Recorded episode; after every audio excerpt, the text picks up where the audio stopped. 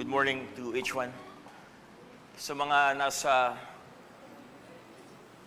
online worshipers po natin, you can still uh, share it, tag your friends. Kahit sa mga nandito sa loob, if you have your phones, if you are connected, share it, tag your friends. Uh, this will be a powerful word. Simple, but I believe it's really powerful. Have you ever been in a long distance relationship? Maybe some of you do. Have you ever been in a place wherein you miss so much the people that you love? I think the, the, the longest time I've been in the other countries was three weeks. I just don't know, I can't do more than that. Naalala ko yung pumunta ako ng US. Then I stayed for, I think for eight days or nine days, I went to, transferred to Canada, sa may Ontario. Then I went there.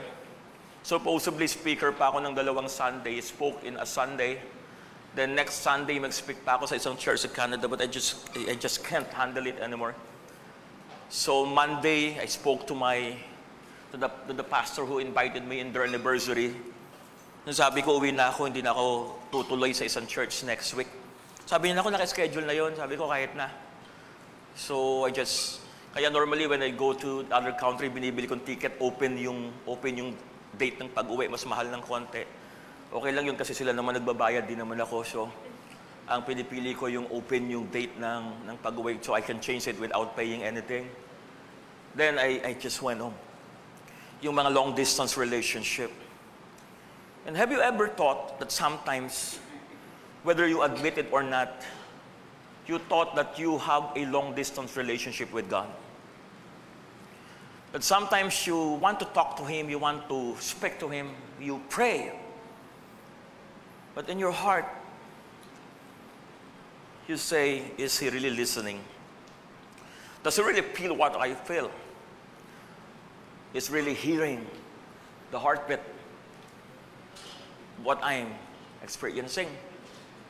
Does he really know the content of my mind? Does he really understand? Does he really care, in other words? Remember when the disciples, when they were in the storm in the midst of the sea? Don't you even care? Di ba? Ayun yung matindi eh. Yung idea ng pare-pareho kayo nasa bangka, pag yung bangka tumaob, kasama rin naman si Jesus sa tataob. Malulunod, mababasa, o maaaring mamatay. But the disciples even told him, Don't you even care? Well, I was just thinking, Paul, come on. Kung mamamatay ka, kasama ako. Kung, kung malulunod ka, kasama ako. How can you even tell me that, that I'm not really caring? So sometimes when you are in a situation, you are controlled or if I may say, being manipulated by what you see and what you are experiencing. There is a particular story in the scripture. Let me uh, bring you to John chapter 4. Chapter, no, not, not that one. Uh, John chapter 4. Yung kanina, uh, Jesus healed the son of the government official. So let me let me bring you to sabi dito uh, not that one, not that one. John chapter 4 verses 43 hanggang 53. So let me go to my scripture, okay? John chapter 4 verses 43 hanggang 53. Ang sabi dito, after the two days, he left for Galilee. Now, Jesus himself had pointed out that the prophet has no honor his, in his own country. When he arrived in Galilee, the Galileans welcomed him. They had seen all that he had done in Jerusalem at the Passover festival, for they also had, had been there. Ayan, sundan natin to. Ang sabi dito sa verse 44, balik tayo sa 44, Okay, 45. Now Jesus knew that prophets are honored everywhere except in their own hometown. Verse 45. Sabi sa verse 45. Even so, as Jesus arrived in the province of Galilee, the people welcomed him with open arms. Many of them had been in Jerusalem during the Passover festival and had witnessed firsthand the miracles he had performed. That was when he turned the water into wine sa lugar ng Cana. Then sabi dito sa verse 46, Jesus entered the village of Cana. So he went back to Cana. Galing na siya sa ibang lugar, bumalik siya sa lugar ng, ng Cana. And when he entered the village of Cana, ang sabi dito, of Galilee, where he had transformed water into wine, he met there a governmental official. So there was a certain prestigious, powerful, maybe famous person, a government official, ang sabi sa kwento, from Capernaum whose son was very sick and dying. The government official. This government official basically had the power, he had the money. He could have and might have everything the word thinks a person should have. But he was desperate. From Capernaum, he went to Cana of Galilee, expecting for something better than what he could do, something better than what he was experiencing. Ang sabi dito sa verse 47, verse 47, sabi diyan, when he heard that Jesus had left Judea and was staying in Cana of Galilee, he decided to make the journey to Cana. When he found Jesus, he begged him. A government official don't do that. They, don't, don't basically do that. They beg, or he begged, ang sabi dyan, him, you must come with me to Capernaum and heal my son. So meaning, Capernaum was quite a ways. Meaning, mas malayo. Then, nag-travel siya going to Cana. Of course, hindi niya maisama yung anak niya kasi nga may sakit. Hindi niya maisama o maisakay sa caravan o whatever, sa horse, sa chariot. Kasi government official siya, malamang meron siyang mga tauhan. Pero hindi niya maisakay o maisama. He was even thinking, baka pag biniyahe ko to eh sa daanan pamamatay. So siya mismo yung pumunta sa Cana. He left his son in Capernaum. So ang sabi dito sa verse 48, sabi sa verse 48, he or Jesus said to him, You never believe unless you see signs and wonders. So nagmamakaawa sa kanya yung government official, ang sabi ni Jesus Christ, hindi ka naman naniniwala eh, pag di ka nakakita ng signs and wonders. Imagine, imagine the reply, parang, nandito na nga ako eh. Kaya nga ako nandito kasi uh, assumptionally, di ba, naniniwala ako. So hindi ka naman naniniwala eh, sabi ni Jesus Christ. But the man continued to plead. Come with me to Capernaum before my little boy dies. And Jesus looked him in the eyes. Tignan mo yung katabi mo sa mata. Sige, tignan mo yung katabi mo sa mata. Tignan mo, tignan mo. Huwag mong lapitan. Tignan mo lang sa mata. O yung walang mali siya. Yan. And Jesus looked into the eyes of this government official. And sabi nito, go back home now. Go back home now. I promise you, your son will leave. Oh man, that's what he wanted to hear. But the point of the matter is this, wala pang phone noon, wala pang cellphone, wala pang messenger, wala pang telegram, wala pang kahit landline. Paano niya malalaman? Nagaling na yung kanyang anak. Yung sinabi niya, please, pagalingin mo yung anak ko, sumama ka sa akin sa Capernaum. Ganun yung idea. Malabo naman. Gagaling yung anak ko, hindi ka nga sumasama sa akin. That, that would be absurd. That is out of my realm. Hindi ganon. Hindi ganon. Ang alam ko, nag-perform ka ng miracles because you were there. Ang alam ko, yung wine from water nangyari because you were there. And how could this be? No, you need to come to me. To come with me. You need to come when we go back to Capernaum Doon, gagaling talaga yung anak ko. Pero ang sabi ni Jesus Christ, hindi. Basta, magaling na yung anak mo. Maniwala ka sa akin. And Jesus, look at that. Di ba? The man believed in his heart. Sabihin nga natin lahat, believe in his heart. And that is what really what matters. That's what really matters. Maraming nangyayari. Maraming sitwasyon, hindi mo gusto, gusto mo, ayaw mo. Hindi mo type. Hindi kasama sa expectation mo. Not according to your league. Not according to your preference. And some of them, according to your preferences. But the point of the matter is this. It's a matter of the heart. Amen. Pag pinag-uusapan ang mirakulo ng Panginoon, and that's our theme. 2022 is the year of great miracles. Sino sa inyo naniniwala, this thing will really happen this year? I want you to see this. Know, I'm really pushing for this. You know why? Because this is what God spoke into my heart. And whenever God speaks, I know He will do. Ang tao walang integridad, ang Diyos meron. Ang tao marami siyang sasabihin, pero hindi niya gagawin. Pero pag sinabi ng Panginoon, sigurado gagawin niya yon.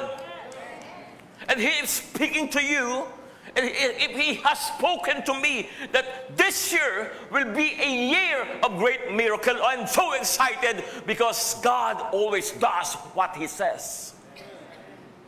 Amen. He can never detach from what he said. He honors his word more than his name. Ang sabi ng scripture. So, ang sabi dito, the man believed in his heart the words of Jesus and set off for home. Let's proceed. When he was still a distance from Capernaum. So malayo pa siya sa Capernaum, umuwi na siya. I want you to see this. According to the studies, Mamaya papakita ko naman but I'm getting ahead of myself. Canada to Capernaum is around 26.51 kilometers. So 26.5 kilometers. It's around 16 miles. Hindi malayo, hindi na naman sobrang lapit. Wala silang kotse.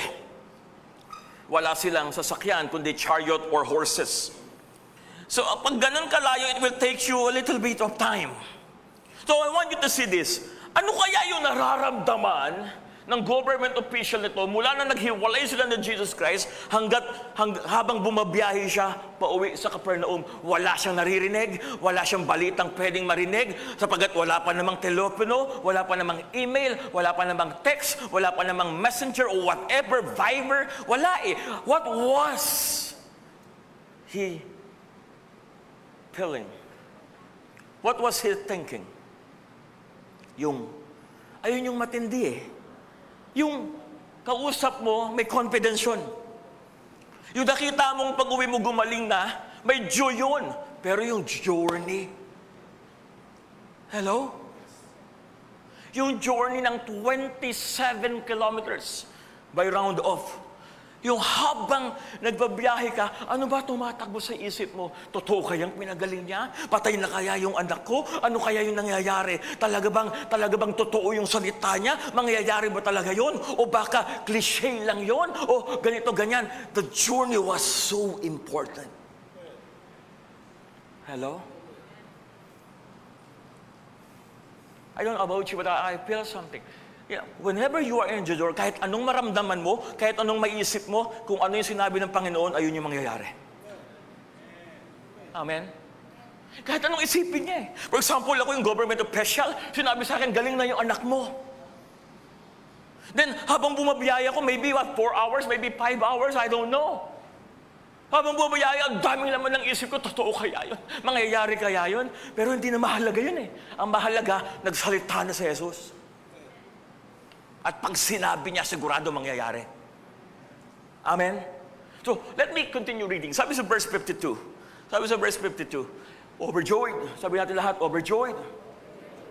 Come on, can you say? Parang yung sinasabi niyo overjoyed, ang lulungkot niyo eh. Sabi nga natin lahat, overjoyed. Diba? Overjoyed. The father asked his servant. Kasi gumaling yung anak. Sabi niya, yung anak mo magaling na. Buhay. Magaling na. Overjoyed. So sabi ng, ng scripture, the father asked his servants, when did my son begin to recover? At one in the afternoon, all at once, his fever broke and now he is well. Kaya yung Omicron, matagal na yan eh. Matagal na lagnat. Omicron is not that fatal, ah, by the way, if you are experiencing COVID right now, kahit sa mga nanonood. If it's Omicron, it's not that fatal, but it's prolonged. It's like a prolonged uh, fever, hindi umaabot sa esophagus mo, hindi umaabot sa lungs, hanggang dito lang sa lalamunan.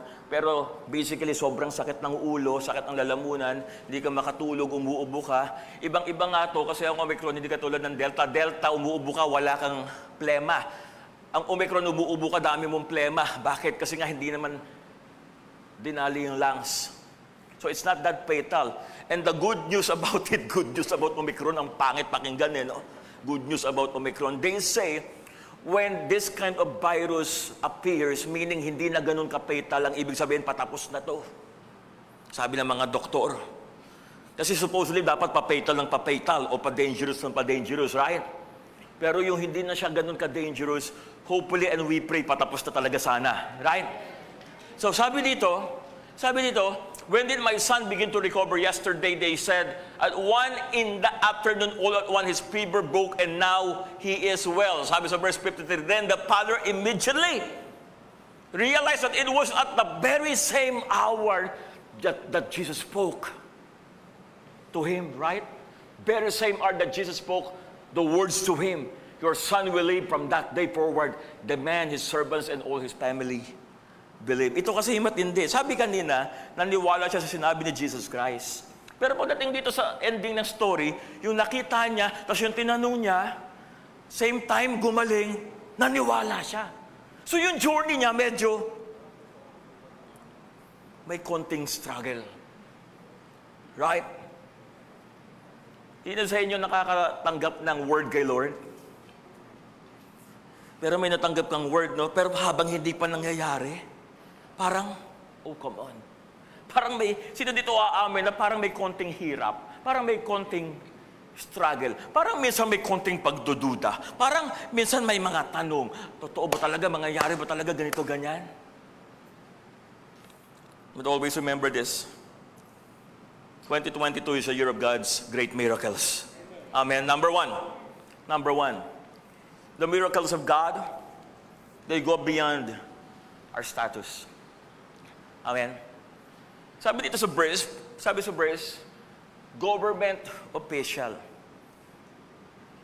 Hanggang ngayon naman, di ba, pag sinabing government official, ang iniisip agad natin, maraming pera yan. Iniisip agad natin, maraming naiipon yan. Kung saan man niya kinuha, maganda man o hindi. Huwag na tayong mag, mag-isip ng masama. Basta, may, may, kahit pa paano may pera yan. Nagbabanggit sana ako ng mga figures dito, magkano ang sweldo ng mga ng mga sangguniang bayan, magkano sweldo ng mayor, may mga grade-grade kasi yan eh. May mga allowance yan, tapos may mga salary pa, tapos may mga iba-iba pa yan. So generally may pera talaga, kaya maraming tumatakbo. Hello? So meaning may pera siya. Kaya kapag pumunta yan sa ospital, medyo kikilalanin yan. Medyo ipaprioritize yan. The problem was, di kaya. So meaning kaya hinabol niya si Jesus Christ, bumiyahe siya sa, Ga- sa, sa Cana of Galilee kasi hindi kaya. Hindi kaya ng pera niya. Hindi kaya ng connection niya. Hindi kaya ng mga bagay na naisip natin kailangan. So hindi kaya. Let's proceed. Sabi dito, proceed natin, paka, pa, papinod, Oh, great miracles, they go beyond our situation. So una, ang mirakulo, hindi pinag-uusapan kung mahirap ka, mayaman ka. Ang mirakulo, hindi pinag-uusapan dito may posisyon ka o wala ka. Hindi pinag-uusapan dito ordinaryo kang tao o politiko ka. May negosyo ka o, o wala kang negosyo. Nagtatrabaho ka o wala kang trabaho. Ang pinag-uusapan dito, hindi ikaw. Pag pinag-uusapan ng mirakulo, yung gumagawa ng mirakulo ang pinag-uusapan. Amen? So, hindi yung status mo. Hindi yung kalagayan mo. Ah, kaya-kaya mag-miracle ni Lord sa akin. Bata pa ako eh. Kaya, kaya mag-miracle ni Lord sa akin, matanda na ako eh. Kaya kaya mag-miracle ni Lord sa akin, lalaki ako, malaki naman katawan ko eh. Kaya kaya mag-miracle ni Lord sa akin, ah, babae naman ako, madaldal ako eh. Kaya, It, it doesn't matter. Ano yung status mo, ano yung kalagayan mo, ano yung mga pera na laman, na laman ng bangko mo, whatever. God's great miracles, they go beyond our status. Amen? Ang pinag-uusapan dito, yung puso mo, naniniwala ka ba na kayang gawin ng Panginoon yon sa buhay mo? So that's the question. Hindi ito tanong na, kaya, ano kaya? Ano ba kailangan kong gawin? Kailangan may maging posisyon ba ako sa church? Kailangan maging member ba ako ng ganito, ng Rotary Club? Kailangan ba ganyan o ganon? No, that's not the question. It goes beyond our status and secondly, it goes beyond our situations. Nung sabi dito sa verse, the boy was very sick and he was dying.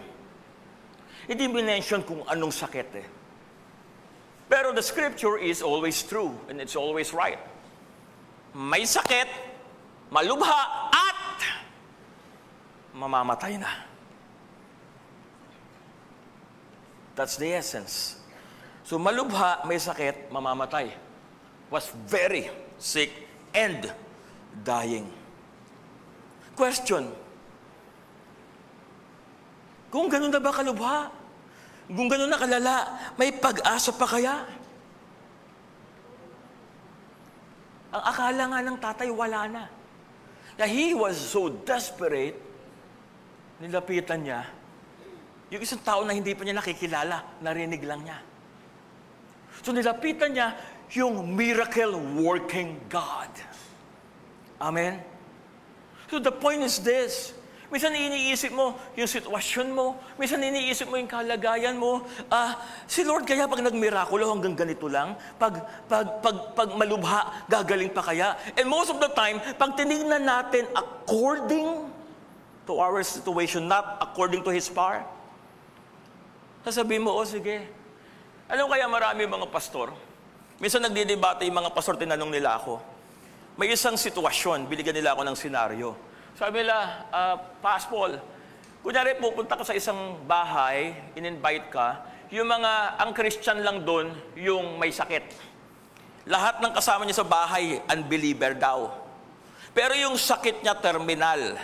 Sinabihan siya ng doktor, three weeks to one month na lang buhay niya. So pag pumunta ka doon, paano mo ipagpipray? Ipagpipray mo bang gumaling o ipagpipray mong kunin na ni Lord? Imagine pastors talk about this. Sabi ng isang pastor, ipag-pray mo na gumaling kasi nga naniniwala tayo sa Panginoon. Tama. Sabi naman ng isa, no, ang ipag-pray mo kalooban ng Panginoon. Kung paano na, kung paano kung kalooban ng Panginoon talaga sa kanya kunin na. Ang gagaling ng sagot, di ba? Scholars, scholars, theological ang dating, biblical. But the point is this, eh paano daw pag pinag-pray mo, Lord, I believe for healing. Tapos pagka pagpahiling bilang hindi na huminga. Ano sasabihin ng mga kamag-anak? So ang daming kinukonsider when we were talking, kami mga pastor, we talk about those things. I just know, sabi ko sa kanila, you know, that's one of the problems eh. When we go to a certain place, we think so much. But we don't feel the Spirit kung ano ba ang dapat natin gawin pagdating natin doon. Nakukuha natin? Pagdating mo doon, sinabi ni Lord sa'yo, sabihin mo, tumayo ka, yun ang gawin mo. Pag sinabi ni Lord sa'yo, sige, kalooban na ni Lord, yun ang sabihin mo, na wag namang nakangiti. What I'm trying to say is this, it's beyond what you can imagine or think whenever God is doing something. Amen? Is always beyond our situation. Pag pinag-uusapan nga natin ng mirakulo, kung lagnat yan, ito, maniwala kayo, sino-sino mag-agree sa akin, kung lagnat yan, tapos pinag-pray ka ng cell leader mo o ng D-group leader mo, gumaling ka, ano tingin mo, mirakulo hindi? Ano? Lagnat, may lagnat si Julius. Pinuntahan ko, nag-iinit ng sobra. Tapos, pinag-pray ko, gumaling. Ano sa tingin mo, mirakulo hindi? Hindi nyo masagot, di ba? Baka kasi nagkataon lang, pagaling naman talaga. Right? Meaning, pag simple yung sakit, parang minsan ayaw maniwala sa mirakulo eh. Kaya ng gamot yan, biogesic lang yan. Amoxicillin. O kaya yung karamihan sa atin, Lumotil. So, pero pag malala naman, ito I want you to see ah, pag malala naman, parang, parang, ayaw mo naman maniwala na kaya ni Lord magmirakulo. Hello? Ayun yung sinasabi ko sa inyo kanina na journey. May sinabi, may mangyayari, pero yung in the middle, yung journey, doon nagkakaroon ng struggle eh. Doon nagkakaroon ng questions. Pero ang mahalaga, kahit anong struggle meron ka, yung salita ng Panginoon ang lagi mong babalikan. Amen? It goes beyond our situation. Pangatlo, pangatlo. Lagpasan na natin yung iba dyan, ha? Pangatlo. Third, great miracles, they go beyond our spaces. Ang matindi dito sa kwento, wala yung bata ron eh. Wala yung bata sa Cana. Nandun yung tatay. So, paano ililay hands? Paano ipagpipray ng personal? Wala doon. Sabi dito sa verse, so I want you to see the verse. Let, let me see. Sabi diyan, nasa Cana of Galilee si Jesus, nandun yung tatay, pero yung bata nasa Capernaum. And as I said, please uh, continue on, sabi diyan, ang layo ng Capernaum is 26.55 kilometer or 16.27 miles. Malayo-layo yun. Actually, ilang kilometro pa here to Alabang? Parang mga nasa 11 kilometers lang yan eh. So basically, you are talking of what? Uh, 26 kilometers, maybe QC? Or maybe uh, SM North? Actually, malapit lang yan pag may sasakyan ka, tumatagal ang pag-traffic. Pero ganyan kalayo yan. So hindi ganun kalapit. So 26.51 kilometers, 16.27 miles, ganun yung layo. Meaning may space, may gap. So paano gagaling? Hindi malilay hands ni Jesus eh na hindi nga ma-speak, I want you to be healed. Wala ang layo, wala sa picture. Pero alam nyo ba? Si Lord, He go beyond spaces. Hindi kailangan physically nandun para may mangyari. Ang kailangan, puso naniniwala, may magandang mangyayari. Amen? So He go, He goes beyond spaces. And lastly, lastly, lastly, great miracles, they go beyond our senses. Ito matindi. They go beyond our senses. Minsan napapangiti ako. Tama naman, hindi ko naman sinasabing mali. Napapangiti lang ako minsan. Pag nakakarinig ako ng nararamdaman ko, kikilos talaga si Lord. So, ibig sabihin, pag hindi mo naramdaman, hindi nakikilos si Lord. Hello? I'm not saying it's wrong. Actually, it's good. But what I'm trying to say, yung pagkilos ni Lord, huwag mong ibabase sa nararamdaman mo. Hello? Because great miracles go beyond our senses. Minsan hindi makita ng physical eyes mo, kikilos ang Panginoon. Minsan hindi mo nararamdaman, pero behind the scene, kumikilos na ang Panginoon. Minsan hindi mo naaamoy, pero nandyan na yan. Hindi mo nalalasahan, hindi mo na... It goes beyond our senses. Amen? And sometimes, sometimes, even in worship, ha? Even in worship, let me just say this. Alam mo minsan sa worship, magtataas ka ng kamay pag merong, pag merong parang may naramdaman kang kakaiba. Parang doon lang ang sa, parang doon lang masarap magtaas ng kamay kasi may nararamdaman kang parang kinikiliti ka na hindi mo maintindihan. Na ang sarap ng pakiramdam. So itataas mo yung kamay mo kasi sarap mo rin si Lord. Question. God, does He deserve to be praised when you feel like worshiping Him? Dapat ba nagtataas lang tayo ng kamay pag medyo, uy, medyo, Ganda ng worship. Hello? The point is this. I will always say that God is good, even if my situation is bad. I will still raise my hand, even though sometimes I feel like not raising my hands.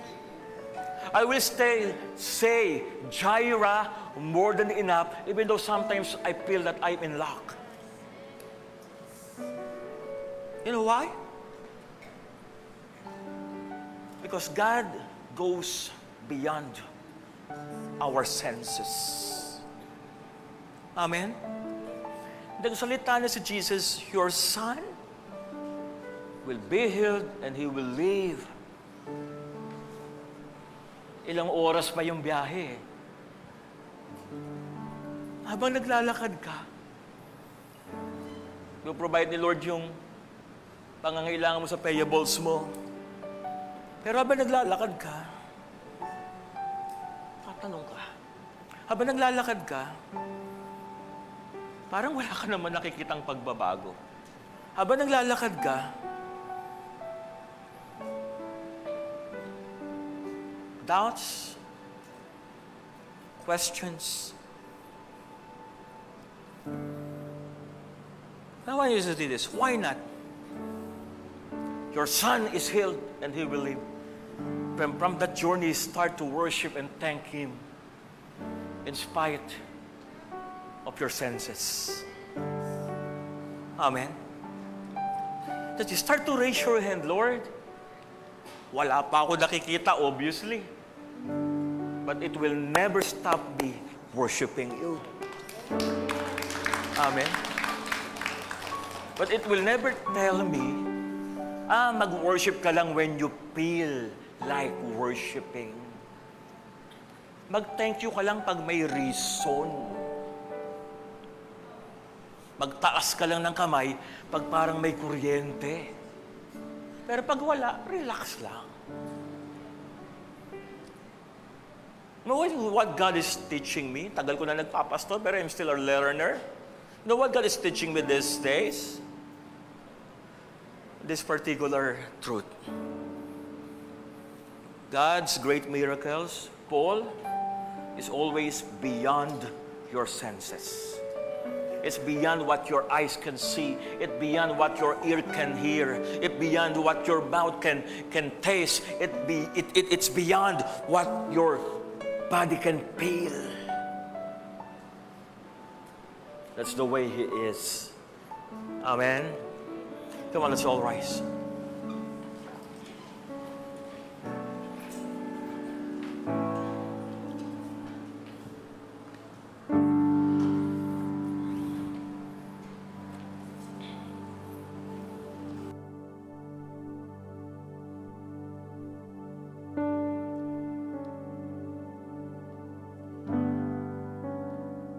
Learned this a few weeks. I've been traveling a lot. Kahit, kahit may Omicron, ikot ako ng ikot. Biyaya ako ng biyahe. When you feel something good, or the good, it's, it's good but you feel not doing it, then push yourself to do it. Hello? If you feel not loving the person, then start to talk to the person and say good things about him. If you feel as if the situation is not changing, start declaring and shouting about the miracles of God. When you feel as if something is not happening, start shouting that God is doing something beyond my senses. Amen. So as we sing this Jaira once again, Stop basing your faith on what you feel or your worship in what you feel. But start basing it to who He is and what He has said about your life and in your life. Amen. Come on, let's sing this song.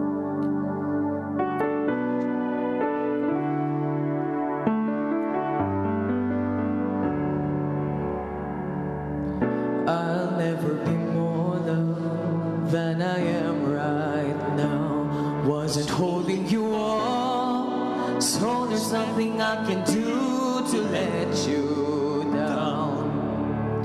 It doesn't take a trophy to make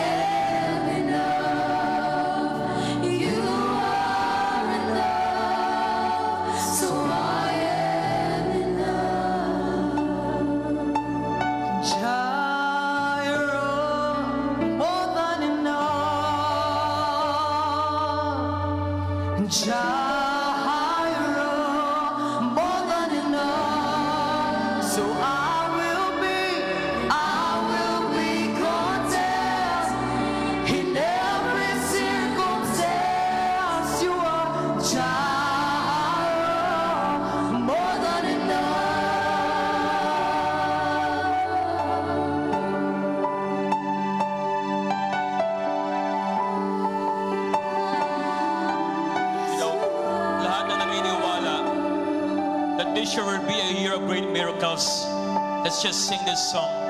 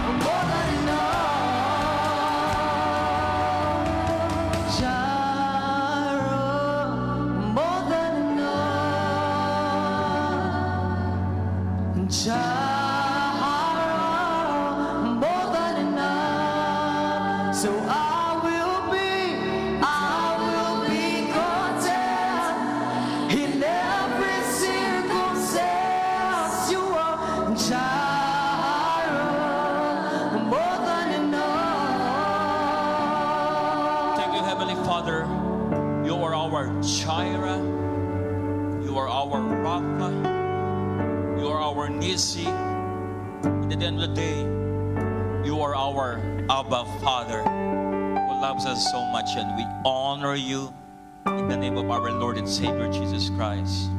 Amen.